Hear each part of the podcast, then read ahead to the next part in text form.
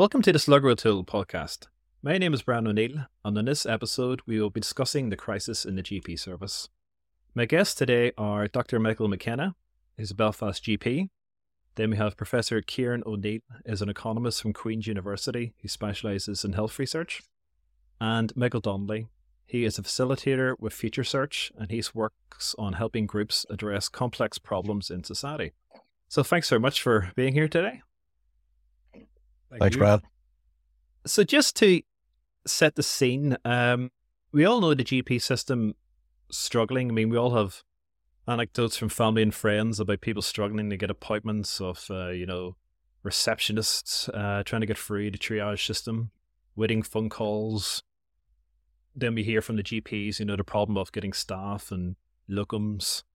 So all these kind of things seem to show that a system is very broken.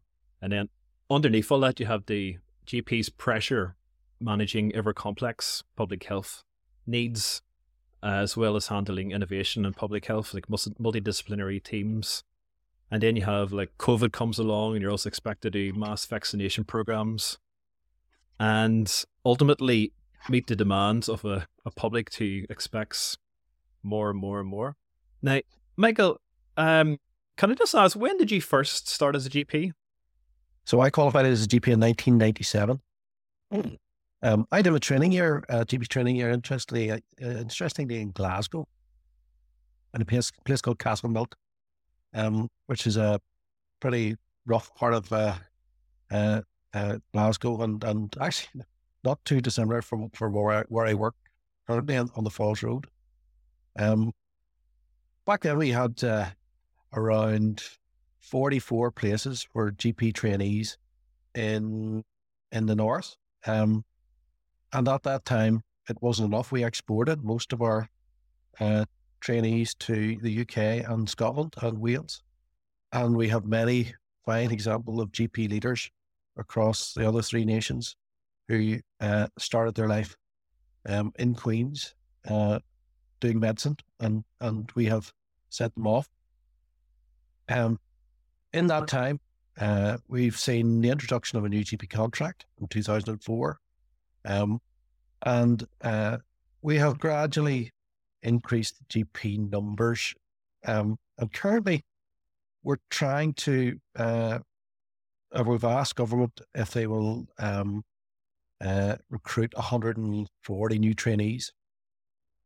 Within the mix of that, we have seen a huge change in uh, the the number, the med- medical graduate uh, profile in that it has become predominantly uh, female. Something like 70 to 80% of the workforce in general practice uh, under the age of 40 are female. And with that come all of the complexities in terms of recruitment in, in that working group because they, they, they work differently. Um, and we also see that in the male population, who want to adopt a different type of working pattern because full time general practice is no longer sustainable, essentially because people get burnt out doing uh, doing that kind of work day in, day out. It's hard. Um, and you need to have some sort of variety. Um, and actually makes you a better doctor if you don't spend all of that time uh, within um, within that one kind of uh, working environment. You need a little bit of variety. Got it. I'm just trying to think here because uh, Glasgow has got the has got the worst health in the probably the whole UK and Ireland. So you kind of went into the baptism of fire, I suppose. There, uh, I was watching a documentary of a GP in Glasgow, and she was interviewed, and she said about um, in her area of Glasgow, I think the average average life expectancy was like as low as maybe sixty and she was saying that she was talking with uh, one patient and she told him, if you keep going on drinking like this and you know your lifestyle, you're going to die within the next five years. And she said, hmm. his reply to her was, uh, "My life's shite. Why do I want to keep on living?" Absolutely, I, I, and, it, and, it, totally sums up, Brian, what we know uh, about health in general. It's it's yeah. social determinants that uh, that, that, that make for your lifespan and make the big changes. And those are the, the, the overall driving reasons around why you have poor health. It's not the medicine. It's how you live, where you live, and uh, and how much money you have. Just to, I mean, I was going to bring this in later, but just because you've brought this up, have you heard of this concept called moral injury? Um, it's something I've discovered recently. Let's do a podcast about it. But it's where, whenever you are doing a job, and you kind of know, not necessarily that what you're doing is bad, but you're, what you're doing is it has no real effect. So, for example, like in a GP example, you've got like a single parent, three kids on a housing estate, pitches up with, you know, mild depression. And you kind of know that it's nothing really to do with serotonin levels or any of these other things that we tell people. It's to do with the fact that she's a, a single parent of three kids living on a housing estate on her own. So the, this kind of thing of moral injury kind of grinds you down because you realize that you're not really dealing with health problems, you're kind of dealing with society problems. And is that part of the reason why you think maybe GPs are quitting because they're seeing these so these people with so much problems that are so intangible and really nothing that they can solve medically, and it just kind of wears you down. I suppose, Brian, those those problems have always been around, um, and we, I, I think we are moving as a system to try and change that. The, the multidisciplinary teams are doing that in a way that that they have never thought of before. So we have the introduction of social workers into general practice, and they think about things differently, and they offer solutions that GPs would never have and and kind of had in their in, in their arsenal, um, and offer solutions or or opportunities that we didn't have before. So, um, but the biggest problem is, Brian, we need we need more of it. Um, it's not. It, it, it, it has become a complete imbalance within the system that, that I am hugely fortunate in West Belfast to have uh, a full multidisciplinary, well, almost a full multidisciplinary team, while my neighbours in North have nothing in terms of that support. Um, and you're absolutely right. You know, when you don't have that extra uh, help, you become helpless in terms of what you can do, and it does, uh, it does grind you down. And and general practice now has one of the, the highest rates of burnout in any profession uh, across the health system. Um, throw on top of that uh, waiting lists of up to 10 years to get a hip replacement, seven years to see a rheumatologist, five years to see, five years plus to see a neurologist. You know, and you have all of these people coming to you again and again and again and again to tell you the same story, only things have got slightly worse and you have nothing else to offer them outside of writing a prescription, which yeah, is probably going to harm them in the long term. And that in itself causes moral injury. You know, and you see that in secondary care colleagues as well. Um, when you have a demand that's completely outstripping uh, the resource that you have, um, and then putting added pressure onto you in terms of what you can quickly do for those for individuals and you end up becoming a reactive type service instead of proactive. And that's where we're, we are currently at. Michael? Michael? So, yeah, I'm really intrigued by that. I'm wondering over the course of your career so far, Michael, have you seen a change? Like, are we sicker as a population?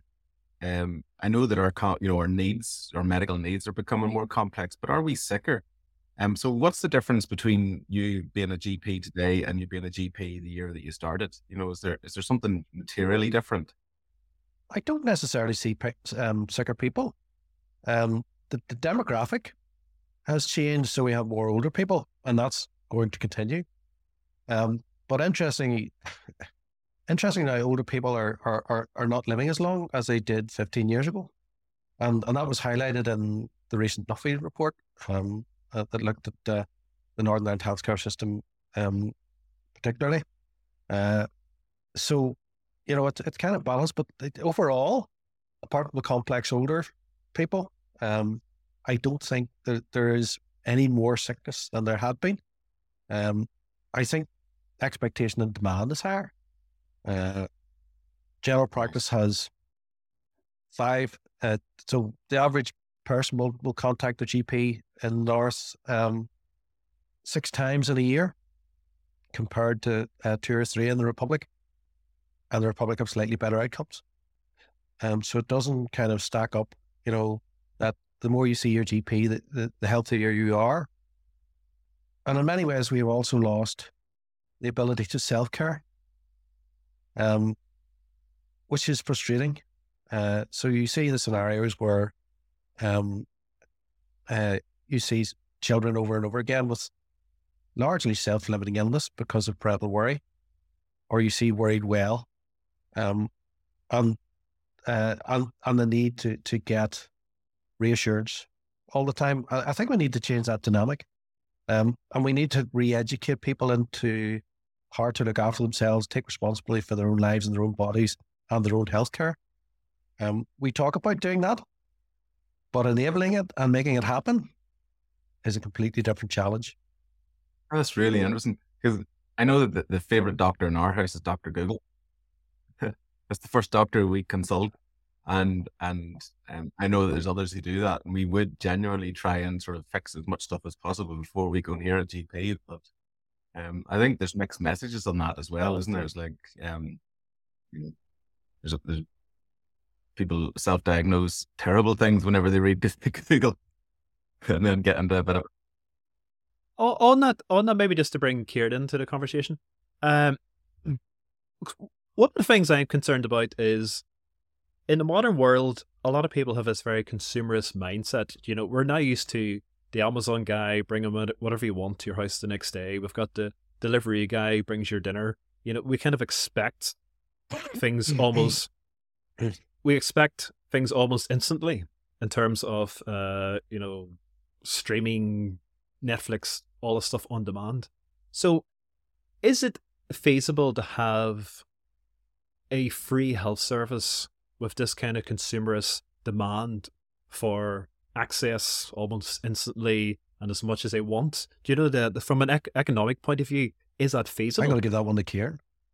Yes, yeah, that's Ciaran. Yep. Mm. The, the short answer is no, because the wants will always outstrip our ability to actually satisfy those wants. We don't, we would never have enough resources to be able to meet the demands which would be placed upon the service if it was entirely free at the point of at the point of delivery. And by entirely free, I mean and not just that there are no out of pocket charges, but there's no waiting time, there's no waiting costs, those sorts of things.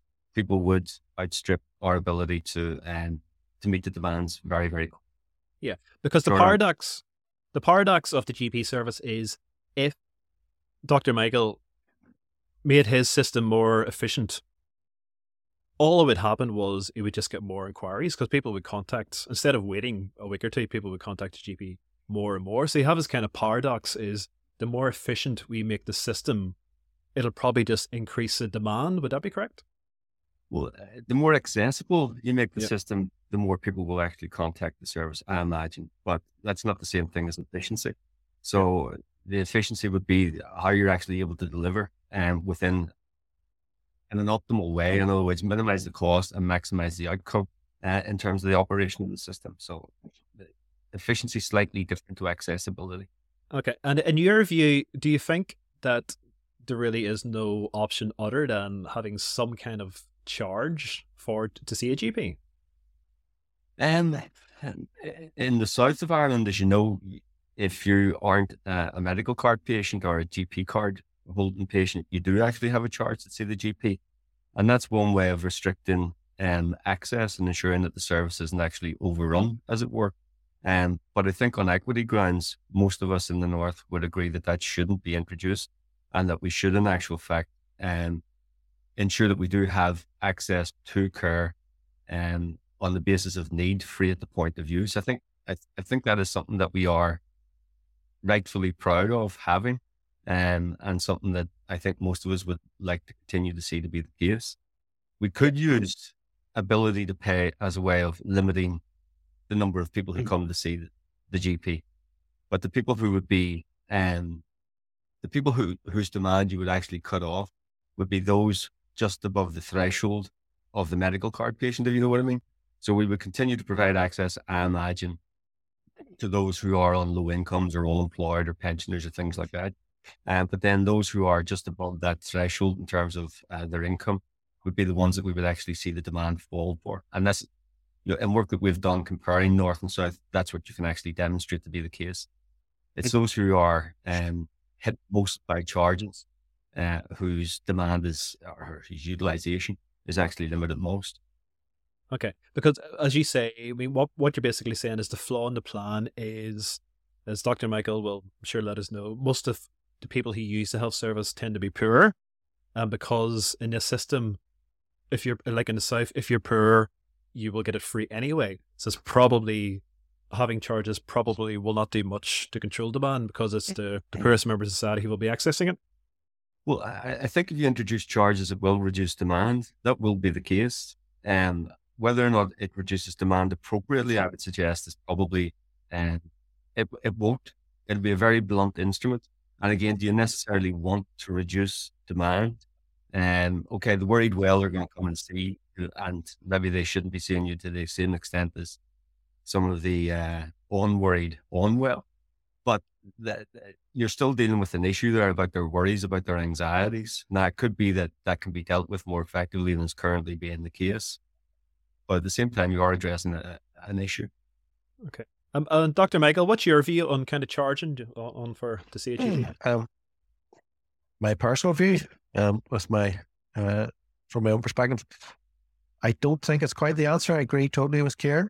Um, it's not the panacea that uh, many would make it out to be, and, and comes with its own set of problems. Um, and if if you look, I think if you look at what is happening with the cost of living increases generally, it's pushing more and more people with middle incomes to food banks, and you would have the same effect.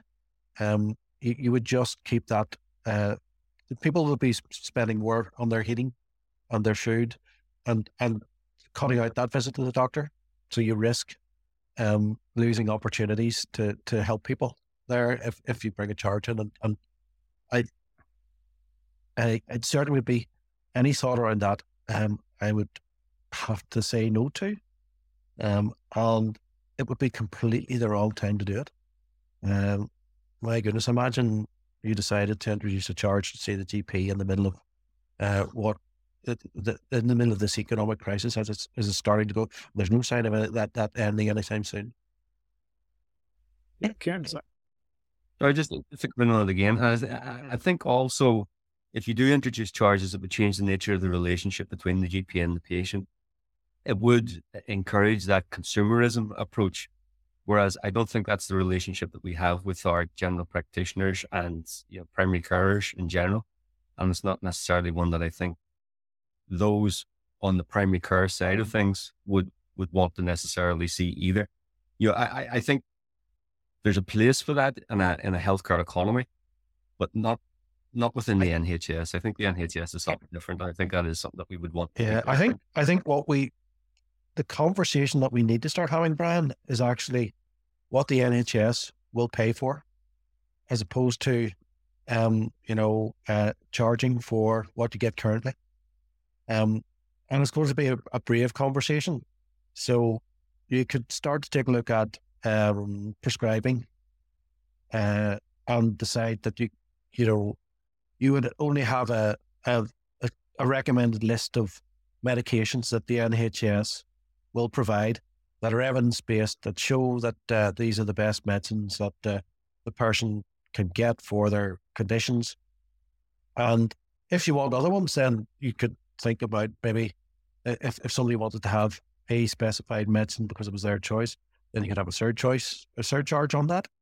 Um, or uh, you could look at a lot of over the counter products and and and say, well, we're not going to pay for those anymore. Um, and you know, and have a have a blacklist.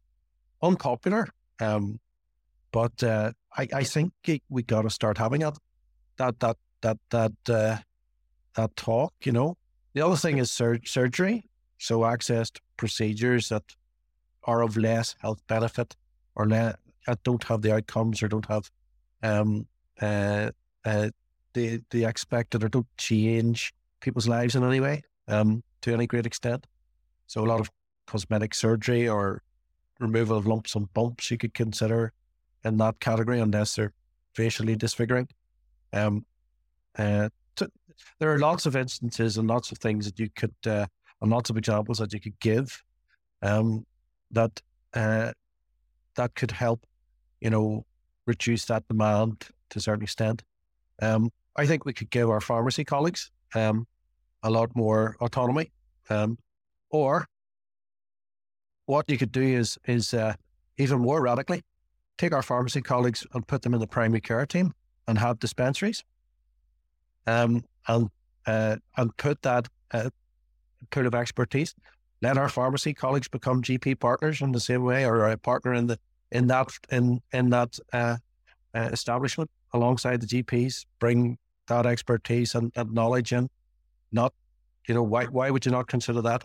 How much do we spend uh, in in in community pharmacies across the board, uh, keeping, you know, those places kind of afloat? Can we uh, reckon or bring all those that that group of staff together and the expertise, put it in one place? Um, I, I, you know, those are just thoughts. I, oh, here, it's like this sort of does pick up the point that I was saying earlier about efficiency.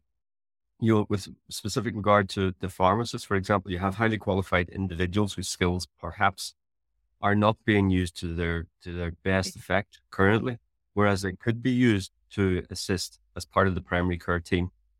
We're not paying them as much as we would be doing at GP. So you are actually reducing costs and allowing them to um, deploy their skills to, the, to, to serve the public. So I, I, I think those are the sort of things about the, you know, what we were talking about previously was really the demand for services and how do you better manage the demand for services. Now what we're talking about is how do you actually better um, respond in terms of the supply of services? How do you uh, configure your primary care team to ensure that you make best use of the, the limited resources that are available? And that's not just the GP, but that's the team who works around the GP, you know, the pharmacists, the, the practice nurses, the social workers, the uh, psychiatric uh, team members, etc. One thing I'm always curious of, Ciaran, is be interested to get your view as economist, is I think what we need to encourage the kind of private operators and more, and I, let me just clarify this. I don't mean Virgin Health and all those guys. For example, like I work with computers, so every few months my back goes and my neck goes and everything else. And I would not dream of going near my GP. I just book with my local physio, gets me in, sorts out the problems, go directly. So can we not be doing more to encourage people to kind of be booking into your local physios, the kind of local operators, and maybe have some kind of because the kind of thing that annoys me and annoys a lot of people is according to my tax return, you know, tells you how much you're paying on health. I'm paying about two and a half grand a year in tax to the health service and I get absolutely bugger all for it. So could you not have some kind of scheme where if I go to like a private physio that the NHS would pay half, for example, or you get some kind of rebate? And this encourages people, you know, not to pitch up at their GP every time they something happens to their back or whatever. Um, I'm, I'm just picking back because I, know Dr. Michael, you, a lot of your puppy patients is kind of back problems fixed like this. Could we not be doing the doing more to kind of encourage people just to go into the, the private market for, for these issues? Well, I th- I thought we were sort of doing that sort of thing up to up, up to a point. I'd be interested in hearing Dr. Michael's um, perspective on it. The sort of the social prescribing. You can prescribe people to go to aqua aerobics uh, as part of a way of trying to help them get weight loss or again keep mobility. So those sorts of things I thought we were doing. Now perhaps we should be doing more of those sorts of things. And um, but but you're still going via the doctor. I mean, what what I mean is, so instead of don't go to the doctor's eh, surgery at eh. all, or self refer yourself on to the physio or on to the you know the therapist or the counselling or whatever. You know, just bypass the GP completely. I, I don't know. And certainly if you're starting sort of any sort of exercise regime when you're around about my age, there's maybe no harm in consulting a doctor and make sure that you're not going to drop dead on the treadmill or something like that. And so I, I, I don't know what, what its place is, the extent to which we can, uh, we should all, agree, be managing our health to a greater extent than we are perhaps doing. So we should be all doing the things that we're recommended to by, um, by the public health agency, you know, eat properly, don't smoke, drink to, in moderation, those sorts of take exercise. And beyond that, you know, I think primary care, general practice is important in terms of signposting us uh, towards the appropriate services and perhaps um, protecting those services, acting as a gatekeeper. I'm sure a, a lot of the time that's what general practice is actually doing, saying, yeah, I can understand your your concerns here, but we don't think this is a major problem. We'll look at it again, and then we'll refer you on if if needs be. So that's again the role of general practice as part of the overall healthcare system, um, and it does it does play an important role in that. Uh, you know, uh, I'm, I'm sure I'm, I'm, preaching to the choir here whenever I say that the foundation of an efficient and equitable healthcare system is a strong primary care system, um, and that's the the overall economy of health that we're getting into there. Uh, Dr. Michael, can you maybe come in on that? Are you kind of surprised the things that people pitch up with? You're kind of going, why, why you bother me? I, agree. so, well, if you ask 10 people, why did they come to the see the GP on the day that they came or why did they contact the GP? It's because they all thought that that was the right, that they were going to the right person to sort the problem out. It's the same way if you ask 10 people in the emergency department, you know, why did you come here today? Was, well, this is the place I come to to get sorted, this problem sorted out. They generally think that they're, they are in the right place to see the right person at the right time. Um, and the, the, the physician or, or clinician in front of them may, may disagree with that. And part of that is the education process. Interesting that you mentioned the physio, Brad. Um, I have physio in my surgery. Uh, they're great. They take about between anything between 10 to 20% of my consultations from me in a day. Um, because as you pointed out, a lot of people come in with their, with their back issues. And um, we're starting to get data back that looks like, you know, uh, they, they actually will stop people from going to ED and will stop uh, and reduce the impact of chronic pain um, down the line. Um, and are probably um, better at managing the musculoskeletal conditions than I am. Um, so, you know, the question is where, where you have access to the physiotherapist. Uh, there are other schemes um, starting to open up now where you, we just self refer to physiotherapy. Um, so um, I, I don't see that uh, as an issue. Um, question is where you have the physio. It's I like the idea that they come to the, the kind of extended primary care team because people actually present with musculoskeletal problems that turn out to be other things. So um, we've had the odd case who's turned up who's actually turned out to have uh, a cancer or an inflammatory muscular musculoskeletal condition such as rheumatoid arthritis, but just presented with a sore knee or or back pain. Um, and so you think it's a physiotherapy problem to start off with, but actually, uh, the physiotherapist knocked my door and said, well, "How we look at this one? I'm not so sure." Um, and you go, "Yep, not a problem," and then you get the problem sorted out much faster. So again, there's there's there's there's arguments for and arguments against, you know. Um, uh, and ultimately, it's it's as Ciaran says, if you build a, a good primary care team and a good foundation with the skill set within that primary care team, are probably led by uh, the decision maker, who is the GP um, in this instance, um, then uh, then you will have a good foundation to your health service. You lose the your general practice, you lose the health service. Health service falls. Okay. Michael, you wanted to... a bit of the tape. I'm nodding uh, sort of vigorously yeah. here. There's a the gatekeeper role. Michael, you wanted to come in there. Yeah, it was a question about. I think you mentioned about um, the money that comes from. Like, what does the NHS want to pay for? Um, and it was that question around: um, Is the budget that's given to GPs, that's given to primary care, say, um, is it increasing over time or is it static? You know, so so as an economics, you know, where are you with this? Um, Michael, it depends. It depends on who you talk to, and who and, and what figures you look at on any given day of the week. Um, so general practice, it's probably it's about eight percent of the overall health budget, um, give or take. Uh, the argument is is how much you actually should give, or how much should you put into a good primary care team and, and if you're talking about a primary care team, I mean, that's the extended part that runs right out into the community. That should include, include all the bits that look after your nursing homes, the bits that look after your palliative care patients in the community. You know, everything that comes back out of a big building should be part of your primary care team. You know, and there's arguments for how you build that and where the team should sit. And we still have, we're still, even though we talk about no more silos, and that was the last biggest project that we, that I again was involved with. Um, and we're still working in siloed ways and we can't escape them.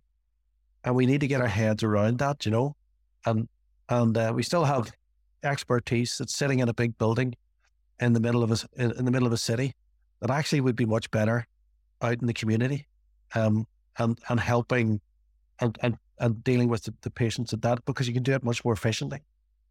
Um, and you do things innovatively and probably remotely as well, um, uh, in a way that we, we were never able to do. COVID gave us a huge amount in that pers- in, in, that respect, um, and we consult now in ways that we we never did uh, prior to uh, yeah. 2020. So, so the, the question that that leads me to say then is, is the model that's there at the minute of how primary care is organised in Northern Ireland, you know, is is that is that the best model it could be? Because um, I think you've mentioned, like what's what's really intriguing there about what you talk about there is, I think the reach into and out of the secondary care system, which seems to be there's a really critical relationship there that needs to be kind of um, more obvious or enhanced. So much more of the services that are integrated, so there's less of a big jump from recare into secondary care. So is the GP, and now they're starting, I think, was it coalesce into GP federation. So there's like there seems to be kind of like some kind of clustering of GPs. Um, is is the GP model the one that is needed for the primary to base the primary care around, or what would be the biggest changes that would help? So the one thing that you should never lose in all of this is continuity of care. If you lose continuity of care, your admission rate goes up and your uh, number of people ending up with uh, cancer diagnoses or data presentations goes up. Uh, another huge number of other coverage uh, uh, uh, we know increase by about 30% if you lose continuity. There's nothing better than a model that promotes a lifelong relationship with somebody who knows you and your family and where you're from and all your ins and outs. And and they, they learn about your grandmother and your grandfather who happen to have that genetic disease. And and you and you're like, yeah, yep. Um it, it, and there's evidence to back that up, quite substantial evidence to back that up. Um so that needs to be fundamental to any service that we ship, uh, from a primary care perspective. Um, and you also need generalist doctors to do that. You need doctors know um, a bit about everything, um, and art experts. Um, again, uh, that's that's the GP role. Um, it doesn't matter what what healthcare economy you talk to, they all say the same thing, you know, and that's what provides the best bang for your buck. And if you put them in a, a, leading um, a, a, team, you know, of of other uh, healthcare professionals, um, in, in the middle of that, then you you will you will get uh, you will get better outcomes and you get better value for your spend. Um, currently, we are still focusing too much of our resource eh, at the wrong end of the uh, at the wrong end of the the, the the kind of the equation. We are firefighting.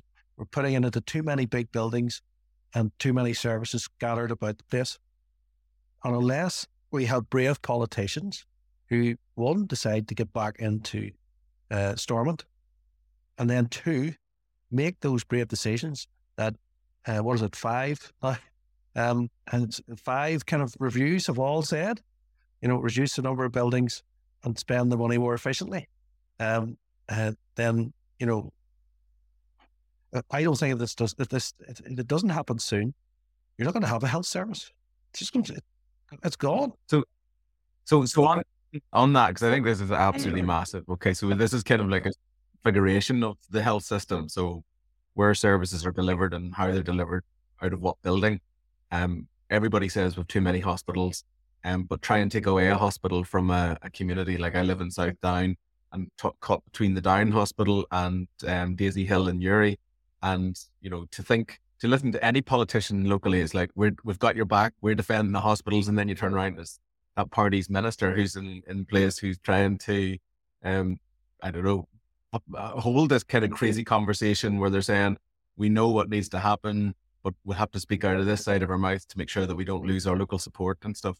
So the bravery is not there. So something different has to happen apart from the politicians themselves having this as a, a decision to be made. So, and I suppose that in terms of my systems change yeah. kind of hat on would be like going, what what's the alternative way of doing that? So, so do you do, do you take it out of the hands of the politicians altogether and create um, uh, some sort of uh, uh, dynamic, bit like the Bank of England, where there's after its own uh, uh, things and and tries to keep it, itself away from political interference because we know politics is bad for the NHS. We know from England's example, there have been far too many reforms. Yeah, this far is the the chief executive have a like a chief chief executive for health. Basically, he makes all the decisions. Yeah, yeah, it's, he's, the, he's accountable. The idea that's in some kind. You're, you're not about yeah. to say exactly the same thing. Well, well accountability.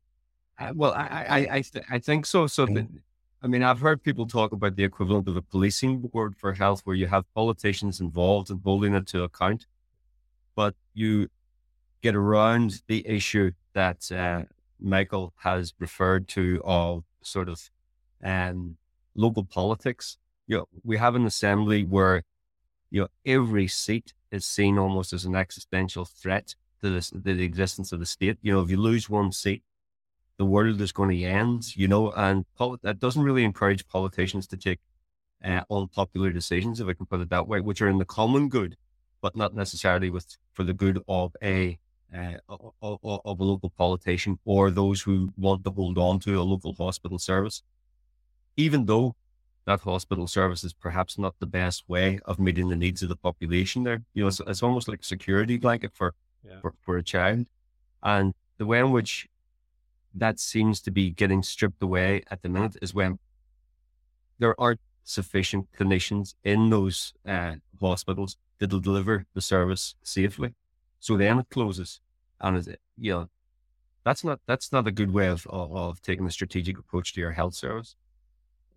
And and just to, again, um, Dr. Michael whenever he was uh, making some of the, the the introductory remarks about the the investment in GPs and about the numbers of GPs. Again, do we have the information which is actually necessary in order to, to plan our primary care system, let alone our secondary care system? We don't know what the whole time equivalent number of GPs are that we have. How many GPs do we need to train without knowing what we currently have? You know, the information currently isn't there, currently isn't accessible. And you try to make sense of some of the figures which are trotted around and Again, I, I agree entirely with Dr. Michael on this. Sometimes it's difficult to reconcile some of the figures that you're actually being told. You know, the uh, investment in primary care is this. Well, then you need to unpick that figure and actually see what do they mean whenever they quote that figure. But if you do look at some of the figures we pulled together, so we we we done a, a, a review of the health systems in England, Scotland, Wales, and Northern Ireland.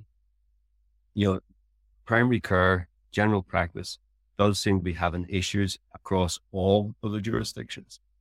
More consultants being, more hospital consultants being employed, which is good. But while we're seeing an increase in the number of GPs being employed, it's not the number that we're seeing in hospital consultants. And yet that's where we actually need the workforce. That's where we need to see growth for the reasons that we've already talked about. They are the people who are the bedrock of the healthcare system. Those are the people who are going they're the first point of contact. They're the people who are ma- managing uh, people's complex conditions, and they're the people who are signposting towards the, the, the other aspects of the service and ensuring that those are used efficiently. Because uh, I know one thing uh, Dr. Michael mentioned at the start was the increases in, in female GPs. Now, I suppose we should just elaborate on that. Because as I understand it, the issue there is the government needs to train, I think it's two and a half females for every male GP. Because um, what tends to happen is female GPs, once they get married or have kids, they kind of either go take time off uh, to raise the kids or they go part time. So that's why you always have this kind of disconnect. So that I know that's kind of uh, affecting the numbers going forward. Um, Dr. Meg, I'm just kind of curious this kind of issue of burnout. Um, because it's even it's even worse than burnout. Because I know there's a huge problem, isn't there, with uh, suicide from doctors as well is is quite high. Um, I think is there is there an issue there with the culture of medicine? Um, you know, you always hear stories probably when you were a junior doctor working hundred hour weeks, and there's a very kind of macho you get, uh, approach to it, and to have any kind of uh, doubt or failing is to be seen, you know, as a as a negative. You know, you've got this kind of we, we take ultra high achievers and we literally give them the power over life and death, right? Which is uh, possibly never really a, a good mix. So, I mean, should we be making GP more attractive job from the very start and kind of not waiting for when they start to crack up and burn out and say, look, a GP should only ever really work part time from the very start of their career, just so that we're not we're very conscious of, of burnout and wearing yourself out. So, a few things to unpack from that, Brian. Um, I think, uh, I think if if if you have general practice is a fantastic career, um, but right now it's it's it's just not attractive, um, for many of the reasons we've already discussed. Uh, but when when you uh, are in the right job and have the right balance between uh, workload and life, uh, I don't think there's any better jobs you can do. Um, uh, I, so I, I'm still, you know, I would still promote it as a fantastic career. We just need to put it in a better place. And things go in cycles in medicine, and and and hopefully we will get to where we need to be. So I think it's going to take a little while yet, but hopefully we'll get there. Um, I still do think you need balance uh, in terms of what you do within that role. So uh, for me, um, I do some medical politics. I'm involved with the BMA. I'm involved with the LMC. So I'm a, um, uh, I, and I'm a rep for fellow GPs. I also enjoyed medical education, and I did uh, teaching medical students for a long time, and that offers you other opportunities. There's some uh, uh, uh, other colleagues will do well and have roles in hospitals, or they they they do um, uh, a couple of lists of, of minor surgery, uh, or they do dermatology, or they have an interest in, in some other part of medicine. And it just gives you a different dynamic to your week and breaks it up and and and and, uh, and gives you headroom to to to uh, and headspace to and also other people to talk to. Um, because the role has become so busy, you end up sitting in your room all day and you don't talk to anybody and you don't take a break for lunch. And doctors are, are, are the worst people in the world for a condition that's called presenteeism. So they, they keep going and going and going and uh, they get sick and they still keep going and going and going and they don't recognize that they're sick and they keep going into work. And the, the opportunities to access um, any sort of occupational health service are limited for GPs. It's there, it's getting better, but it still could be improved on. Um, and colleagues around him often don't recognize the signs when uh, it, of when somebody uh, working with them is struggling. Um, retrospectively, if you go back and look, of course they were there. Um, a very tragic case of a, a young GP in England last year who was working crazy hours, 16, 17 hours a day. And you described it, Brian, as the, as the, uh, you know, as, as the ultra high achievers. And often um, this comes with perfectionism. And perfectionism and general practice don't mix because uh, general practice is, is, is a series of grays in medicine. And you have to be able to tolerate that. Um, and so there needs to be a balance in terms of the psychological kind of makeup of individuals. And, and some of that can be taught, some of that can be uh, brought in. Um, but a lot of it will start by uh, creating opportunities for people uh, to enter medicine who wouldn't have gotten before. So we need to look at um, taking kids from uh, all sorts of backgrounds and walks and and and schools where they wouldn't normally get the opportunities to to have a, a career in medicine. Um, so they've introduced a, um, an apprenticeship in England. Um, it's a um, it's currently in pilot kind of form, but I think it would offer excellent opportunities for those who would, wouldn't otherwise have got the, the, the chance to be the high performers. We need to cast our net wider to get a, a more stable pool of doctors who can work in all forms of medicine. And general practice needs to, it's particularly in deprived areas, needs to have more people working there from its own backyard. Um, because these are the people who recognize the families that they're going to work with, the areas that they've come from, and the problems that are within those areas, and they make much better doctors in those places. And that's my personal view. Well, why did that change? Because I think uh, uh, I know we had this conversation before. Because I think you're from a like a working class background. So where where did it change? Did it just come from universities, the charges and the kind of the the high results they get into medicine just kind of encourages the kind of the, the private schools and the more the grammar schools? Is that the kind of problem? Partly all of the above. Brian, um, we created a, a, a system that uh, allows um, uh, people who are able to provide uh, tutoring and and, edu- uh, and other things to their families uh, to get ahead and get on the and get on the, the, the ladder of the of the the the, the, high, the better careers, you know. Um, and medicine is particularly guilty of it. Uh, it's I mean, if you look at the profile, um, of who gets in. It's top kids from all the top performing schools. Um, uh, and not too many people would have uh, would come from the, the more deprived areas of, of the north. They just aren't there, and we need to do more to promote that. It's a it's a gap that we that that needs to be filled. Uh, Michael, I think you want to come in there, didn't you? Yeah, I suppose just a couple of things. One's a reflection on that is, is in the short term, if we can't have the GPs being reflecting who's in the local area, I'm sure that the staff and, and some of the other people who are in the, the primary care practice can. And, and I imagine that that is something that you do do. So whether it be the receptionist or, or the physio or the, some of the other practitioners. Um, but I, I, hear that point really brilliantly, but it leads on to the net, the other point that I had whenever you were describing there about innovation. Um, and I had this question about, do you have an autonomy like the GPs, you know, do you have space to do stuff differently?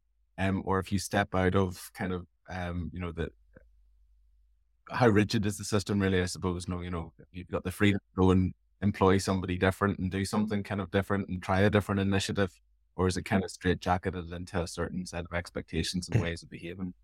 Um, all GPs look roughly the same. Yes and no. Um, the difficulty is being allowed to do that um, is being stifled again by finances. So if you take on uh, another member, a new member of staff, you then have to find uh, the super superannuation contributions for that member of staff, um, and the uh, national insurance contributions for that member of staff in a fixed envelope budget with little opportunity to uh, earn over and above that budget.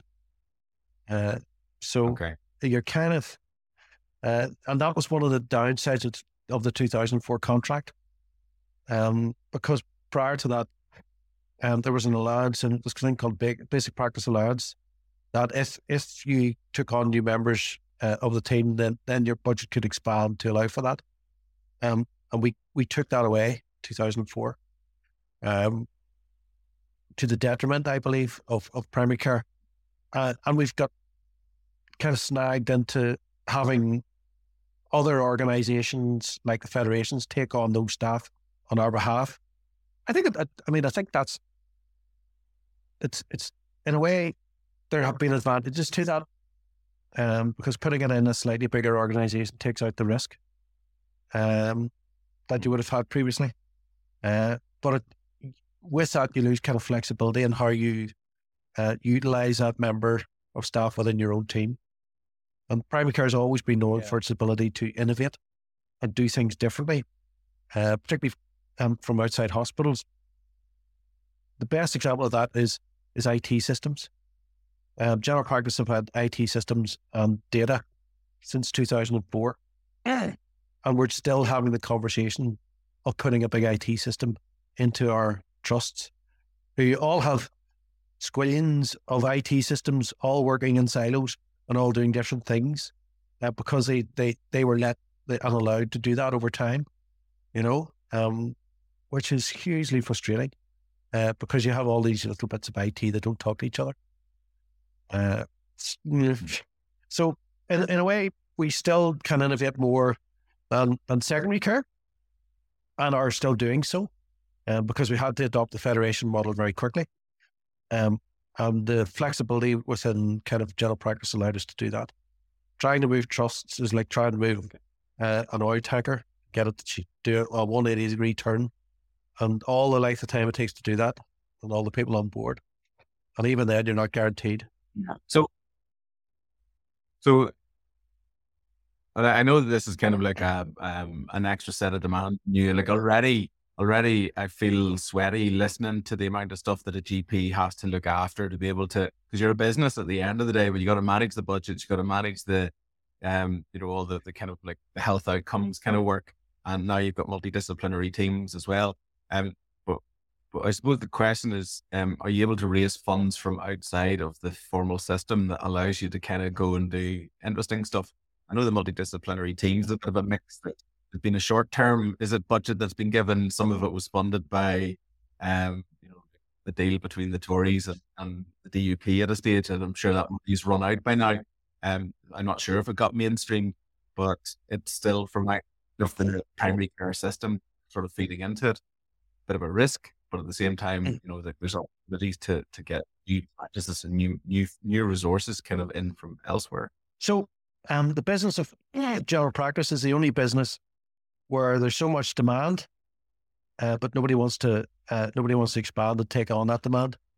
It, eh, where, where's the business model that doesn't want to meet the demand that's out there? So there's something fundamentally broken, you know, when that happens. Uh, essentially, essentially there's, you're really constricted in your ability to kind of do things that help you get the extra income to expand in the way that you would like. Um, there are some models that, that, that can do that. I, and I think we're probably in a phase where the current contract has run its course and we need to have a look at how things are done so that we can push again the boundaries of innovation and deliver for patient care. Um, and uh, a general practice probably needs to lead on that. Um, and it might be that that you might see that happening sooner rather than later because we have to. Um, because at the minute, uh, I mean, the topic of the conversation is the GP crisis. Um, a general practice is literally at the point of collapse. And I and that is no um there's there's no underestimating that uh, or overestimating it. People have always accused general practitioners of of of, of um uh, being a little bit of, of panickers and, and blowing up things. But this time, uh, uh, I've never seen the morale in colleagues as low and I've never seen the concern from my uh, uh, colleagues at uh, NIGPC as high in terms of what is coming at us um, in the next two, three, four years. Uh, yeah. And we are getting no help at the minute with that. We're getting plenty of uh, butter, but no parsnips. Yeah. I think the the Americans call this uh, FU money, where the problem with doctors, is because I mean you are quite well paid, but that means you can retire early and you can walk away and say like I just have enough enough of this, and that that is is a factor. I think the government when the government treats GPs bad and doesn't give them support, people just say, well, saw this, I'm out of here, you know. Um, question, Michael, because I about the structure because I know we're gonna wrap up up soon, but um, one thing that's always stuck in my head is take for example like the Springfield Road, where you have four different GP surgeries on literally on the one street. Okay, uh, so that's four sets of offices, four sets of administration, four sets of computer systems.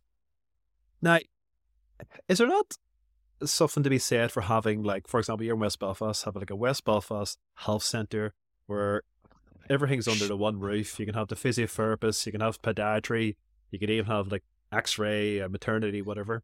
That's called and a health center brand. Why we're reinventing the wheel? It's called a health center. Yeah, but why why why would you want to be on your own independent? Would it not or even why do you want to be like uh self employed? Would it not be a lot less hassle if you were to say like there's your salary as a GP, turn up without all the hassle of the administration hiring people, firing people, dealing with the, the new photocopier, blah blah blah. Uh, so again, you, we'll, we'll have the conversation around efficiency. Um, I I think uh, part of going forward will involve conversations around infrastructure and how you put uh, put that together with efficiency.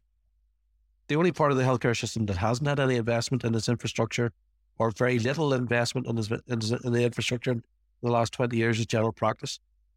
Um, I, I, you could probably say there's been a few million put in. a couple of big health centers a couple of new developments. So uh, Portadown was built, um, and there was Newry, uh, and Lisburn. I think is about to be opened. But outside of that, there's been very very little else um, that has that has been done for prime care. And Portadown did bring uh, groups of general practitioners into one setting, as did uh, as Newry as Lisburn will when it opens. Um, and I think there are advantages of that within that, I, I think there is a critical number of patients that you can have with any in a in a surgery that does the other thing we talked about earlier, which is the continuity of care. Um, because the bigger the the larger number of patients that you serve, the more difficult that becomes to do. So, you know, if you look at the biggest list size in the north is currently around, I guess, eleven thousand. Um, and I think that's probably as big as you want to be without losing the continuity of care aspect of it. Um, and and yes, you could put all the, the, the other AHP resource again in the same building, but we're not going to get that done anytime soon. And we can't, you know, we need to look at and discuss it, uh, where you get the funding to, to put that together because the current funding model for GP premises is actually very efficient and delivers. It's, it's one of the most efficient uh, uh, uh, kind of methods of, of, of providing services right across the whole uh, public health spend. Um, and GPs also deliver uh, healthcare very, very efficiently and very cheaply. People forget that. And, and they concentrate on, on these fat cat GPs who earn loads of money and don't turn up to work and you can't see them. But uh, yeah. but we we we, we deliver. Yeah. GPs deliver every single time, and and uh, but uh, but at the minute we're being scapegoated. Yeah, Ciaran, you wanted to come in there? Uh, yeah, just uh, and again, it's sort of in in the interest of balance. If you look at how we're very critical of our of our of our healthcare system, and that's fine. You know, it, it is fine to be be critical. It's one way of helping to drive things forward. But if you look at the outcomes of our health and sort of social care system, they deliver a lot more efficiently efficiently than does, for example, the US. Spend in the US is, I think it's probably about 17, 18% of GDP per capita goes into healthcare. Whereas we're about seven, eight percent, something like that. And yet our population outcomes are are better. So we do actually do things fairly efficiently. And one of the things that struck me is you know, in relation to maybe the amalgamation of practices or something like that into mm-hmm. in, into into a, a into a health center.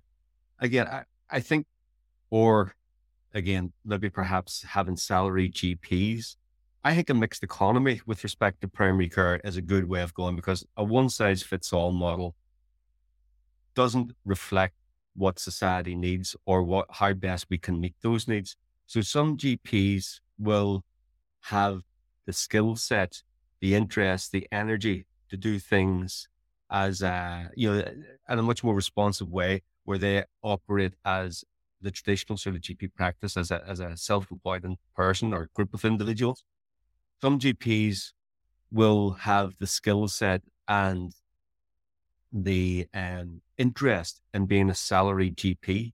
And it's good to, to have the space for salary GPs, you know, consultant GPs in the same way as we have consultant nephrologists or whatever.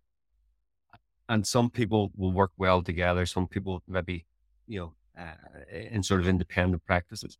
And having that that mixed economy, I think, is is is, is a good idea and a, a good way of meeting the needs of our population. But to go back to what I was originally interjecting with, I think that our healthcare system does things a lot better than maybe we give it credit for. And with, you know, in other healthcare systems, they look at us enviously at the way in which we do in actual fact meet the needs of our of our population. One one last thing that I want to kick into this because I don't know when we're going to run out of time. One of the things that we have to, to bear in mind is that the the criticisms which are being leveled at primary care at the minute or our health healthcare system more generally. Bear in mind where our system has been coming through over the past 10, 15 years. We had 10 years of austerity, which was no fault of the healthcare system, where the healthcare system was underfunded eh, for 10 years or more. Then we had the pandemic, and it's never a good time to actually invest in your healthcare system. Um, but you end up in a certain p- place as a result of that.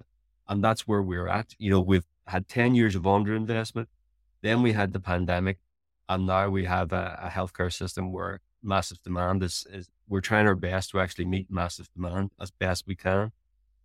And I, think, um, I don't know where I'm going with this, but I think um, it's a combination of we're about to have a cost. Well, we're in the middle of a cost of living crisis, but now is not the good time not to invest in our health, and um, including primary care. Yeah, but the coffers are empty, aren't they? And about to be even more empty for the foreseeable future, given what's happening in the UK wide economy, you know, and, and two years of recession, and God knows we're back in austerity again until we fix Which that. makes reform even more crucial. Um, because Yeah. it- Yeah, as the recent Office report pointed out, we could be doing better um, because our, our spend is above that which is in England and Scotland and Wales. We, our, our population needs are higher, so our spend is, is expected to be more. But we definitely could be doing better with what we have. Absolutely. And again, that comes with hard decisions. But if we do make those hard decisions happen and we do reform, I think there's there's light at the end of the tunnel. Um, absolutely. Where where's the Michael? Where's the driver? Ankia, for both of you, where is the absolute critical driver or sponsor or holder of such such a reform conversation? So who's the leader? Who's the one who's kind of got the best position or the best role to say, I'm going to bring together different aspects of the system here to sit down together and kind of do this? I think um, we were on the cusp of it with Robin Swan just prior to uh, the DUP throwing the toys out of the pram and leaving the building. Um, they were about to announce a three-year budget for healthcare, which would made absolutely huge differences to the thought on how we spent money. One of the biggest wastes every year is, is slippage, and every March uh, comes along and we go, oh, we've got all this extra money to spend. And what, what are we spending on? I don't know. Um, and then you, you, you know, you spend it on stuff that that's stupid. Um, it just doesn't make sense. And I see things that happen, you know, with slippage money. And, and it's like, it's like a, a, a bargain basement, uh, uh, fire sale. You go and you buy all this stuff that you don't really need for the system because you don't have any time to plan it or think it out or or or, or, or do it, you know. So uh, you know, that's the first thing that would be helpful for us is is the three year budget thing, because then you can start to do things actually that, that are meaningful without the thought of having to give money back at the end of the year or think of you know creatively how the hell are you going to spend slippage. Um, the other thing is again what we chatted about earlier. Take it out and give it in, in- independence. You know, with uh, political oversight from a, a health committee to, to ask the, the, the questions, provide scrutiny, and but make it make it responsible. Make it an organization that has accountability. Put people in the organization who are accountable, and put the right people in the organization. If you have to pay them big money, you have to pay them big money because you don't get good people um, that uh, that uh, you don't have to pay well. Um, so you know uh, you get what you pay for in systems like that, and if you need expertise, then you got to pay for it. So just as we start to wrap up, I kind of fr- from all probably all three of you. I mean, kind of get some quick ideas of what you think we need to be doing. I know, I know, we've talked about this before, but kind of get like some quick, specific things to say, like we need to be doing X, Y, and Z. So uh, I don't care if you want to go first or. So the, the um, I, would agree with everything that Michael had just said, um, in, in relation to probably being the, the, the health minister's role, um, supported by other members of the executive. And I think there's a bit of um, maturity starting to evidence itself, but it needs to evidence itself a damn sight quicker. And um, in relation to things then that we could do, I, I, I think with specific respect to um, primary care, if we could figure out how many um, GPs, what the whole time equivalent number of GPs are, and then feed that into what do we actually need and then plan to have that number. I think that's important. In other words, what I'm basically saying is we need to take a strategic approach. And to take a strategic approach, we need information. And currently, we don't have that information, or the department doesn't have that information to have to hand. Then we need to make the, the, the decisions around properly resourcing primary care. And that is, as I said, the figures which sometimes are quoted don't make sense to me you know, they'll talk about a nominal uh, increase in investment of maybe two point something percent. And then that translates into a real increase of three point something percent. Those figures don't make sense. And so we need to know um, accurately what money is going into primary care and probably an increase in real terms over a sustained period of time in order to ensure that primary care is in the place where we want it to be and to help drive our our healthcare system forward. So those those would be two things: good planning and proper resourcing is what I would be arguing for, and you know a bit of maturity on the part of our our our, our political system uh, to ensure that that actually happens. Uh, just because one of the things we didn't touch on, uh, again, is probably one one for you, Ciaran, is the whole kind of lifestyle issues.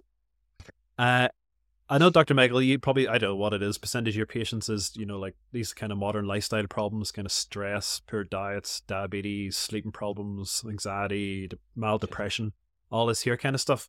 So, should we be doing more to penalize, you know, these kind of negative activities? Um, thinking of things like the sugar tax, you know, taxing fast food more, alcohol taxes, cigarettes. I mean, do we fully take? I don't. We don't seem to be fully taking into account how these lifestyle problems are kind of affecting the health of the population and are causing problems in the health service.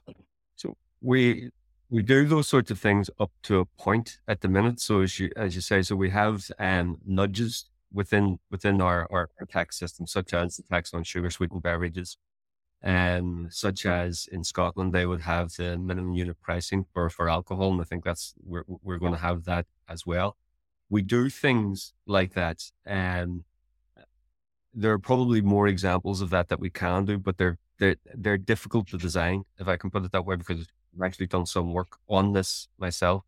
And it's, it, it's not straightforward to, to, to devise those taxes and introduce those taxes. And there's also a lot of pushback in relation to them.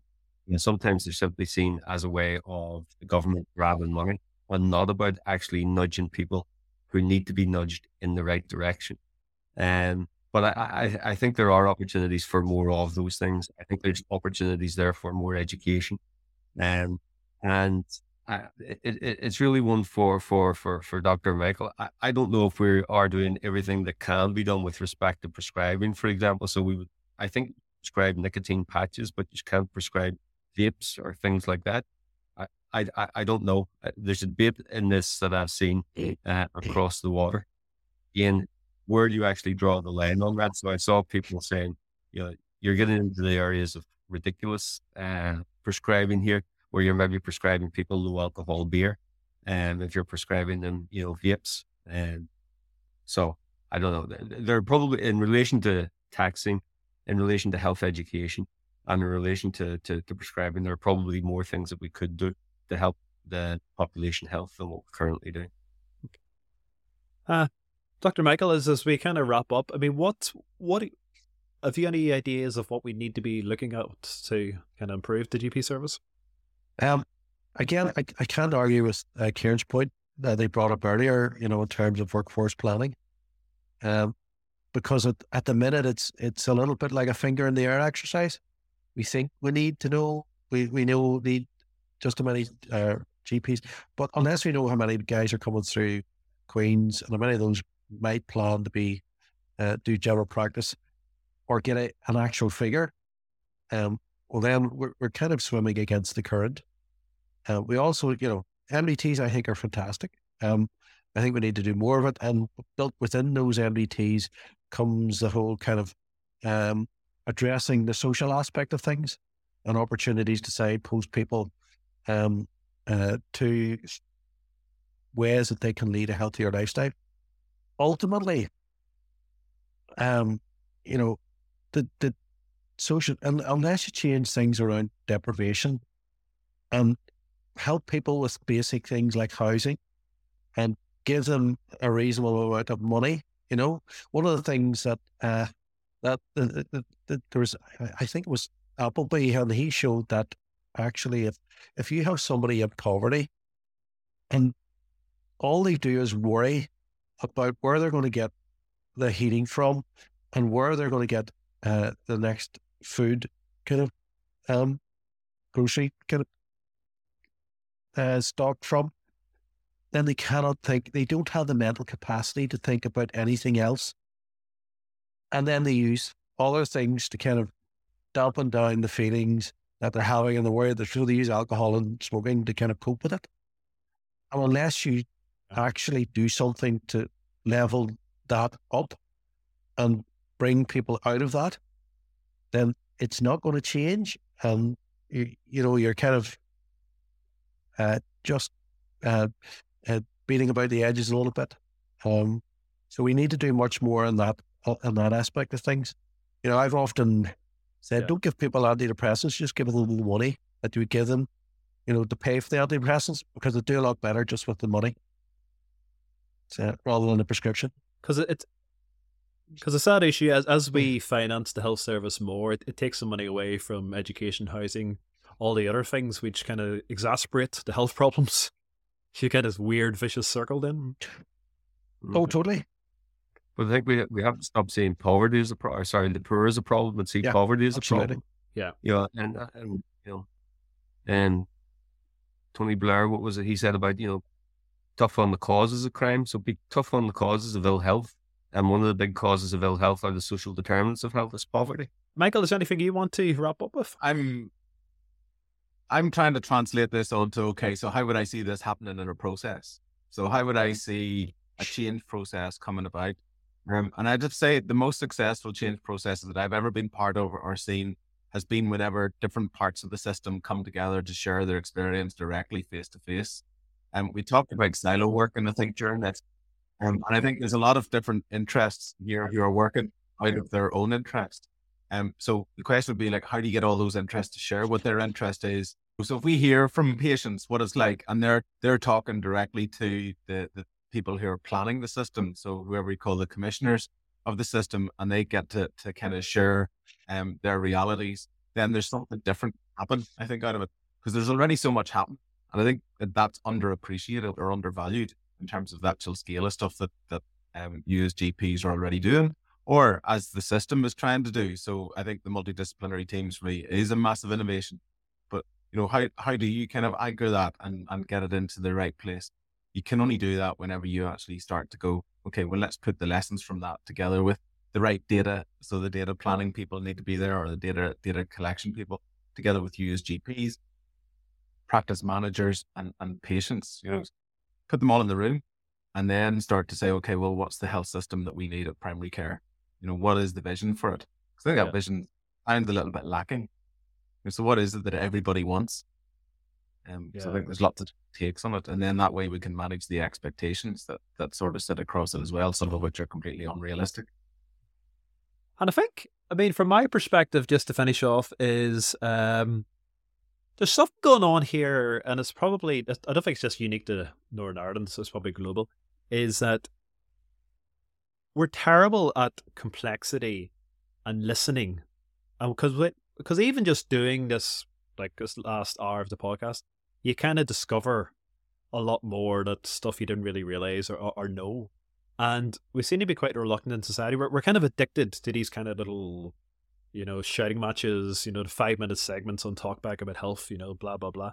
And we don't really get into the, the weeds of a lot of this stuff. And we need to be kind of listening more, and we need to be talking more, and we need to be explaining more.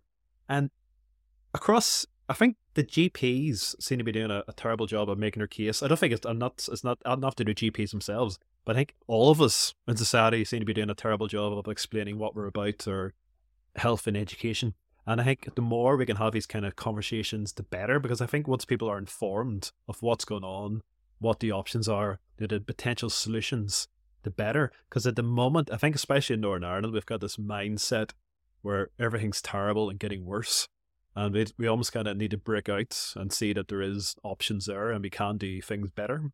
Finishing on a positive note is very important, Brian. You know, and and as I was saying earlier, that I think there are opportunities there, uh, but that window of grabbing those opportunities is is really really small now. Um, and we we need to get a move on. I think we're pretty much done. I, I mean, there's there's uh, there's a little bit of work to be done around primary care services, how we structure them. I think that we've, we've made a, a, very good start on what we want to do in terms of an approach. And uh, maybe it's not, it hasn't been articulated as well as it could be.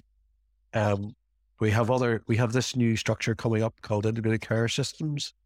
And we're going to copy from England, which will be another uh, acronym that's rehashed to the same people in the same rooms. But anyway, um, we'll see how that works. Uh, but again, there should be opportunity within that to do things better, and hopefully it'll be driven by data. Um, and we know that uh, having good data can provide us with uh, ways of working that we hadn't counted before and putting resource where we actually need to put the resource. So hopefully we'll be able to get some help with that. Um, and then we can uh, uh, and, and match that with the workforce planning so that we, we, we have the right people to do what we want to do in the right places. Okay. Uh, that's cool. Well, I think we'll we'll wrap it up there. Um, so good to speak. Thank you to Dr. Michael McKenna. Thank you. And Ciaran O'Neill from Queens and uh, Michael Donnelly. And you've been listening to the Slugger podcast. So please subscribe for future episodes and we'll see you soon.